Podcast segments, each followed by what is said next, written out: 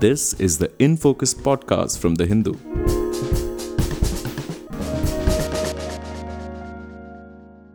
Hello and welcome to another edition of the In Focus podcast. I'm your host G. Sampath. As per an announcement on Monday, Mortgage lender HDFC Limited is all set to merge with HDFC Bank. Under the terms of the deal, which is one of the biggest in the Indian financial sector, HDFC Bank will be 100% owned by public shareholders, while existing shareholders of HDFC Limited will own 41% stake in HDFC Bank. The news immediately led to a sharp spike in the share prices of both the companies. So, what exactly is the financial rationale for this merger? We know that more often than not, when there is a merger between two established companies, it often turns out that one of them is under some kind of stress or stasis. Is that the case here? And if that is not the case, how do either of these companies benefit from this deal? And given that this merger between two is between two different kinds of companies, one is a retail bank and the other is a non-banking financial company, are there any risks here that shareholders need to worry about? We look for some answers to these questions from Suresh Seshadri, the Hindu's business editor. Suresh, thank you so much for joining us. You're welcome, Sampath. Good afternoon. Good afternoon. So, to start with, can you give us a quick overview of the terms of this agreement between the two entities? Like, what happens to the existing customers, shareholders, employees, etc.? Who gets what? Yeah, okay. So, to start with, like you had outlined uh, yesterday, the boards of both these, I mean, it was announced by both the companies that their boards had approved a decision to merge. Obviously, the decision to merge is taken at the board level, but then subsequently it has to go through a series of regulatory approvals, uh, and also it has to get approval from the shareholders of both the companies. Uh, at this moment, what has been announced by two of them is that there's, there's something called a, it's an all share, uh, all stock deal. Uh, so there's no cash transaction involved. And the terms of the share swap are such that uh, shareholders of HDFC Limited, that's the mortgage lender, will receive 42 shares of HDFC Bank for 25 shares they hold in HDFC Limited. So if you are a shareholder in HDFC Limited and you, for every 25 shares that you own in the mortgage lender, you will get 42 shares of the bank. And uh, the bank is the thing which will exist post merger. So there will no longer post merger be a separate mortgage lender. It will get folded into the bank. Now, so essentially the bank, which is the offspring of HDFC Limited, which is the older legacy entity, uh, is the one which is making the acquisition, which is acquiring the mortgage lender. And with its acquisition of the mortgage lender, it's also acquiring all its subsidiaries, which includes a general insurance company, uh, a life insurance company, and an asset management company. So you're saying that basically HDFC Limited is the parent company, the original company, and HDFC Bank was a subsidiary of it originally. Yeah, I mean the fact is that HDFC Bank was set up by HDFC. Uh, yes, so that's correct. And you're saying by subsidiaries uh, in the insurance, etc., you mean uh, HDFC Ergo, for example, it will be absorbed into HDFC Bank? Yes. So every single entity which, if you see HDFC Limited has, when it publishes consolidated results, it publishes results of its general insurance company, HDFC Ergo, then HDFC, I think what, I forget which is the life and which is the general, but it has both a life insurer and a general insurance company in which uh, it has JVs with, uh, on both fronts. So both of them are part of HDFC Limited. So while acquiring HDFC Limited, uh, the bank will be also acquiring the subsidiaries of HDFC Limited. So it would acquire it would, it would acquire stakes in both the life insurance company and the general insurance company, and also HDFC Asset Management, which is also a large uh, entity. So you are asking me about what happens to existing customers, shareholders, employees, etc. So the shareholders, as far as shareholders is concerned, I've given you the share swap ratio. So once again, reiterating, 25 shares of HDFC Limited that you own will fetch you 42 shares of the bank. Uh, that's as far as the shareholders are concerned. As far as uh, customers are concerned, customers will remain customers of both the entities. Uh, HDFC Limited customers will become the bank's customers as well. They'll become, you know, home loan customers of the bank. That's of course post merger. and uh, employees. HDFC is planning to absorb and retain all the employees as they are because obviously they bring with them. Neither of them have really been very heavy on their employee numbers. So they've been fairly conservative in their uh, employee sizes. So there is really no big issue in that sense that it's as if that, you know, you have too many employees in one part of the business and you need to cut some fat, you know, to use a typical corporate jargon or capitalist jargon.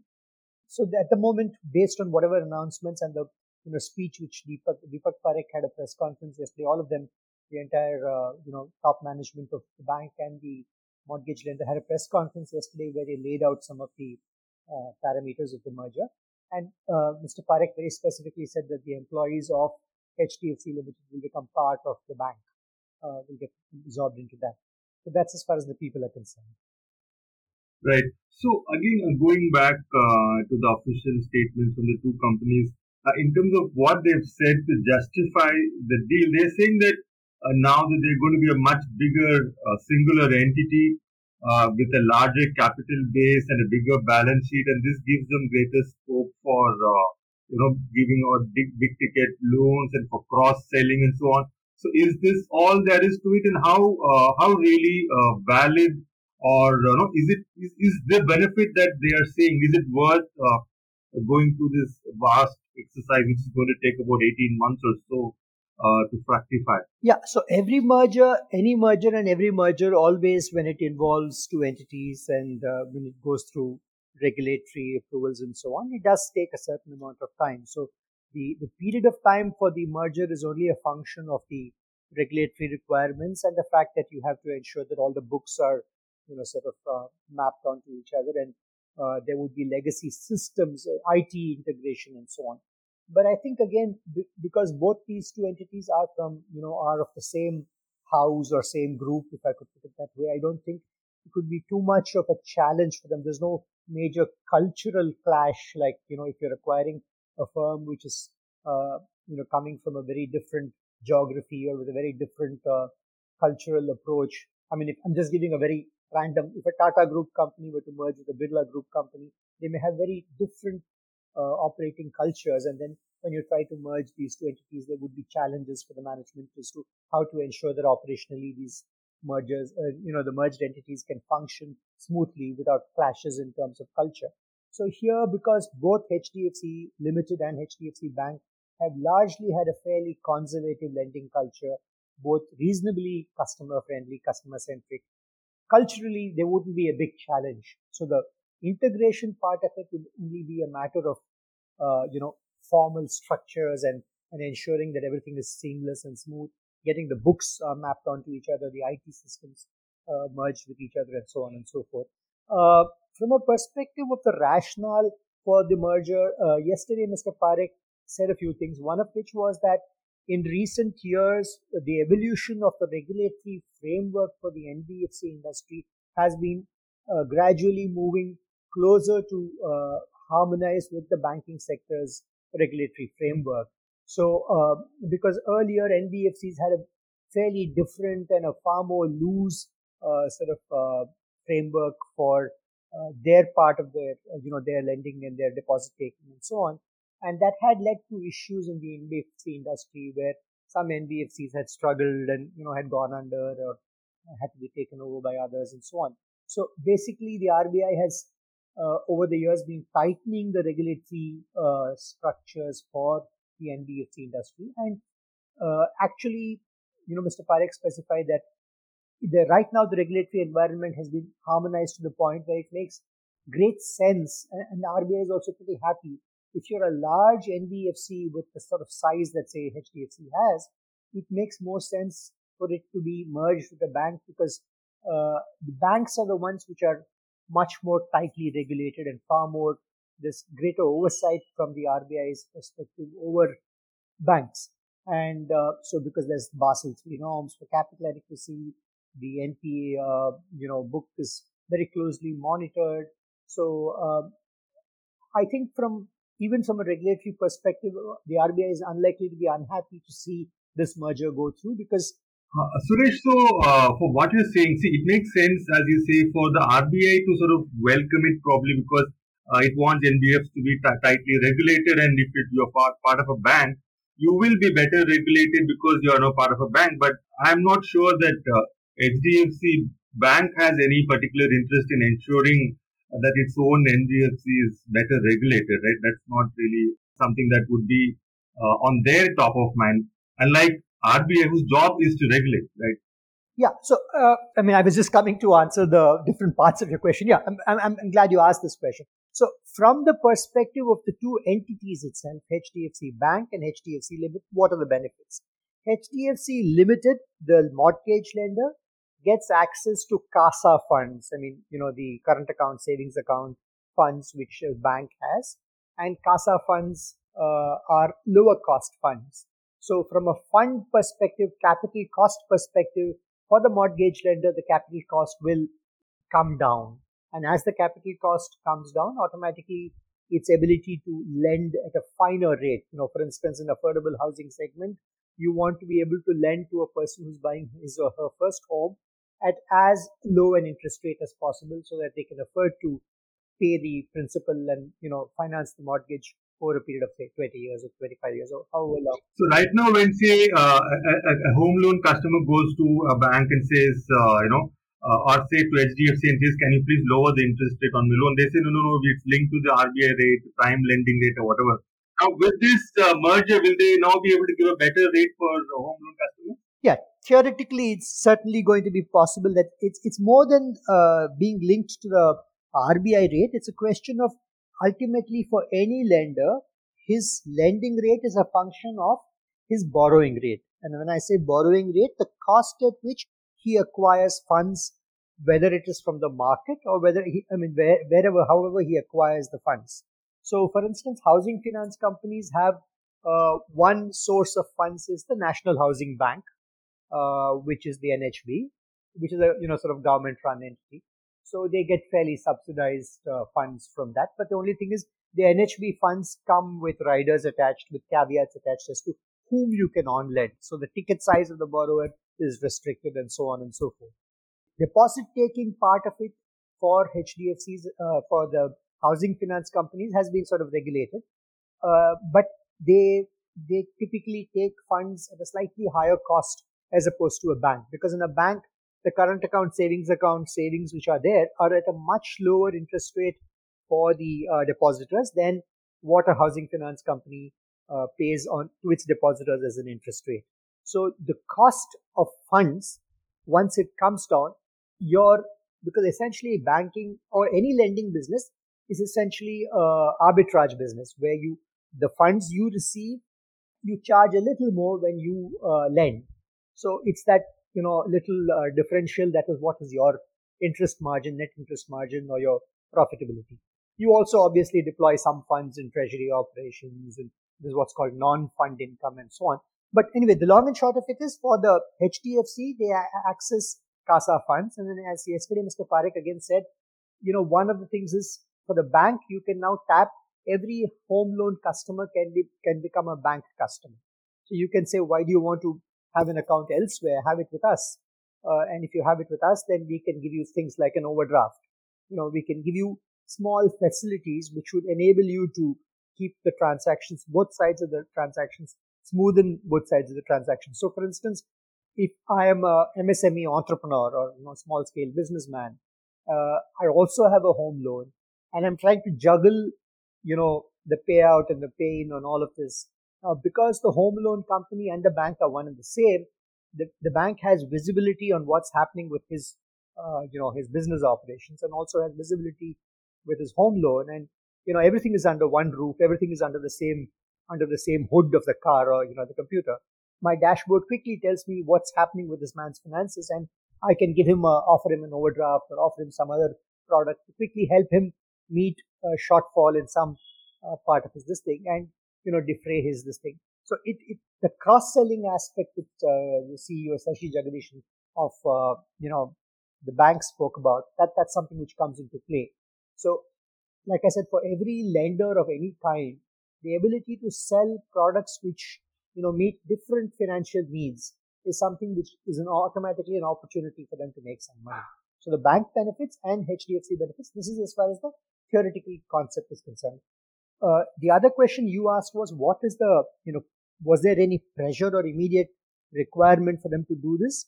Yes, the competitive landscape has become, you know, th- there has been an increase in competition, say from 30 years ago when HDFC Limited was almost a near, I won't say a monopoly, but was one among a handful of housing finance entities. So now the number of people, you know, providing loans to for housing has gone up substantially.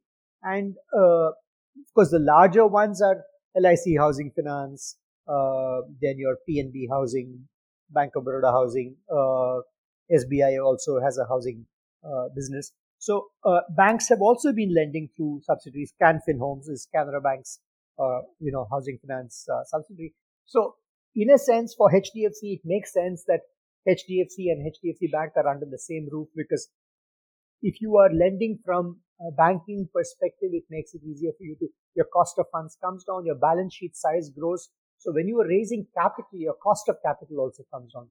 So just the increase in the balance sheet is so substantial now that they can raise up to about back of the envelope calculation. Someone was saying yesterday about I think it's about 27 lakh crores as of September combined assets, but the profitability number, I don't remember it exactly. I think it was 30, 30 lakh crores or so for, uh, anyway, it's about six times the profit that you can raise in an annual uh, context as borrow, borrowings. So it's a fairly large number, about uh, 3.6 lakh crores or so you can raise uh, from the markets for at a lower cost. So that's again another advantage for both of them. Right. So sort of uh, to get to the uh, gist of uh, all these various uh, pointers you've given, uh, Suresh. So I think so. Fundamentally, for HDFC Bank, it's about getting access to a large base of customers for cross-selling purposes, and for HDFC Limited, it's primarily about a lower cost of uh, capital. So I think these are, I think, the, the most standout benefit. But again, going back to what you said earlier about uh, the NBFC scenario and how the RBI has been tightening norms uh, for regulation of NBFCs. Especially, I think they have also changed how you can categorize NPAs, and, and, and I think now it's, it's much stricter than before. And we know that there was a lot of pressure uh, in terms of borrowers, you know, being able to repay during the pandemic. We had a moratorium on repayment for some time on EMIs. So, uh, so there seems to be the case that NBFCs were under a lot of pressure. There were uh, defaults by customers. There was a spike in NPAs. So, uh, does this? Uh, do you think this this aspect could have had anything to do with the merger? Because the larger balance sheet might also help in terms of your NPA situation and ratios and so on. Well, as far as HDFC is concerned, based on what they seem to have said in February when they announced the results for their December quarter, they, as of December 31st, 2021, loans restructured under RBI's resolution framework for COVID-19 related stress was equivalent to 1.34% of the loan book. Of the loans restructured, 64% are individual loans and 36%. So, um, and of the total restructured loans, 34% is in respect of just one account. So clearly, I don't think it was a major pressure point for someone like HDFC because partly HDFC and uh, the bank have been very conservative lenders. They unlike say some of the uh, some of the other competitors for HDFC Bank, uh, they have always shied away from lending uh, big ticket to corporates. They don't lend much to corporates. Most of their lending is to retail borrowers, and uh, so uh, a larger portion of their book is the retail lending book.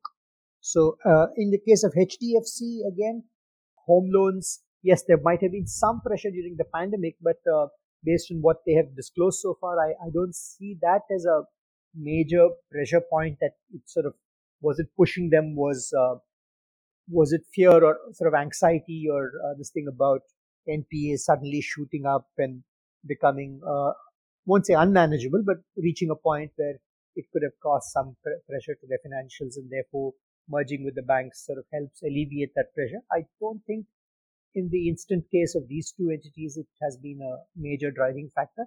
But yes, I mean, overall, if you become, if your financials are becoming stronger and they get bolstered by each other's uh, books, then it can't hurt you at all. Right. So one of the things you said just now uh, about these two entities is that they don't really uh, lend uh, so much to corporates. Uh, but now uh, in their announcement uh, release, they have also said that the merged entity will be able to give out large ticket size loans, and especially they mentioned infrastructure loans. Now, infrastructure lending is a is a new domain altogether. It's very different from housing or retail lending, you know, credit cards and personal loans and so on and they call for a different set of competencies as well. So, do we have here a scenario where uh, you know one is a retail bank, other is a mortgage lender, and together they go to now go after uh, the infrastructure loan business? Is that a uh, how do you view this development? That's a very very good and germane question, Sampath, because essentially what you've said is you know you hit the nail on the head. Infrastructure lending has been a serious problem in India for now last 30 40 years, especially after the development finance institutions sort of became banks. Uh, we know how IDBI was originally a development finance institution. We know ICICI was originally a DFI. They've all become banks, and now there is talk of the recent budget. There was talk of setting up a development finance institutions and so on. So basically, infrastructure lending is a very different animal because the asset liability match, the profile of uh, ALM for infrastructure lending has to be much longer duration and you need to have things like mezzanine financing and so on. So if you remember about uh, almost 15, 20 years ago, IDFC was set up, Infrastructure Development Finance Corporation was set up, with a lot of ambition, and a lot of drive and plans to create this, you know, infrastructure lender, but it ultimately also became a bank. Uh, and yes, infrastructure financing is an area which has been a problematic area in the last, say, 25, 30 years for a variety of reasons and sectoral challenges, you know, global uh, contagion impacting uh, some sectors more than others.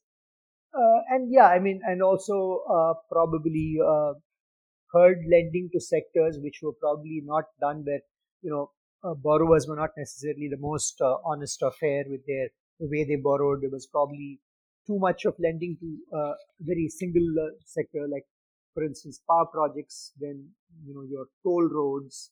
Uh, a lot of these sectors drew lot more capital uh, in a bunch, and then a lot of them had problems, and uh, a lot of them have become NPAs and are landed up in IBC and so on. But I think one of the issues which Mr. Parekh seems to flick at is the fact that now, you know, in the context of an IBC, a much hopefully if the IBC's issues are resolved and you know there's greater, uh, better resolution of stress and so on. Uh, and there is need for funding the infrastructure segment. Whether these two entities have the expertise at this moment, I don't see them having necessarily the expertise to lend to infrastructure projects, and it is a risky proposition. So, like you know, I said earlier, your question is absolutely germane. I don't know how they're going to do it, but if they have a large volume of funds and they have, uh, they see opportunities, very specific opportunities with very good entrepreneurs and very good, uh, say, government projects and so on, well government projects are relatively safer. So, and if you can ensure that, uh, you know, your, the uh, prudential norms and risk uh, profiles are well mapped and question is again, yeah, how will you match your ALM asset liability? Because uh, these are long gestation projects. You need to lend for 30, 40 years minimum. Unlike uh, you know, retail loans or housing loans. Housing loans, yes, have slightly similar to infrastructure loan, uh, the tenors, but there again, uh, from a profile of, uh, you know, the way you need to balloon infrastructure loans also need ballooning. Housing, of course, they have built ballooning structures, but I really don't know how they will. I'm sorry, what do you mean by ballooning structures, Suresh? I'm not familiar with this. Yeah, ballooning is basically where you initially give the, you know, the loan repayment becomes uh, loaded more towards the tail. So initially the loan repayment is not as high as, so it's over a period of the lifespan of this thing that the loan uh, repayment sort of goes up a little more. So the idea is to ensure that because initially project, uh, the gestation when it's long, so supposing I'm building a toll road or something, my ability to uh, repay will initially be a little I'll be a little tighter than when it as it goes on. So once your health uh, of the financial this thing of the project improves automatically, your ability to repay will become better. So even in your home loans, they do give these ballooning structures. No? So where you don't immediately have to repay a, a larger volume and over time. So initially you just repay the interest, not the principal. Yeah, so something like that. Basically, they give you uh, slack in how you repay the loan. Right. So we are running out of time, sorry. So one final question before we wind up. Uh, so how do you see the impact of this deal in the markets that two companies have traditionally uh, operated in and maybe even uh, dominated to some extent, the retail uh, banking market and the home loan market? Is there is this merger, for instance, part of an emerging trend towards consolidation, uh, as it were, in these two sectors? Uh, it's hard to see it as a trend because there isn't really anyone else who's uh, I mean, most of the major competitors, like I said, LIC Housing Finance is part of LIC, which is a life insurer, uh, which also has IDBI Bank inside it uh, because they acquired IDBI Bank. Yeah, ICICI already has the home loan part of it as part of the bank. SBI also has home loans as part of the bank. So it's not as if there are too many uh, entities which are right now there separately standing as a home finance entity and separately here as a bank for them to do this merger. But uh, yeah, I mean, it's possible that we might see more NBFCs seeking to merge with banks. There is already also talk of a number of banks coming down. So in some ways, HDFC's you know merger with HDFC Limited is uh, sort of a precursor to what is going to happen in the state-run bank scenario, where the government has said that they're going to reduce the number of state-run banks. Right. So there is already talk of creating far fewer uh, PSU banks in that context, this is a fairly quick move. Uh, you know, interest rates are still low at this point in time. So, you know, let's quickly merge and fortify our structures before uh, changes happen overall in the environment. Right. Thank you so much, Suresh. I think uh, this is uh, something uh, which is going to be really uh, tracked by everyone in the months to come because it's an ongoing thing. They have to clear uh, uh, through many hurdles and regulatory hoops before it becomes a reality. And we shall probably revisit it at some point in the future. Thank you so much for sharing your thoughts and insights. Pleasure talking. Yeah, this will be a watch this space kind of merger because it's interesting, like you said. Thank you. Thanks. Bye. In Focus will be back soon with analysis of the biggest news issues. In the meantime, you can find our podcast on Spotify, Apple Podcasts, Stitcher, and other platforms. Just search for In Focus by The Hindu. We'll see you soon.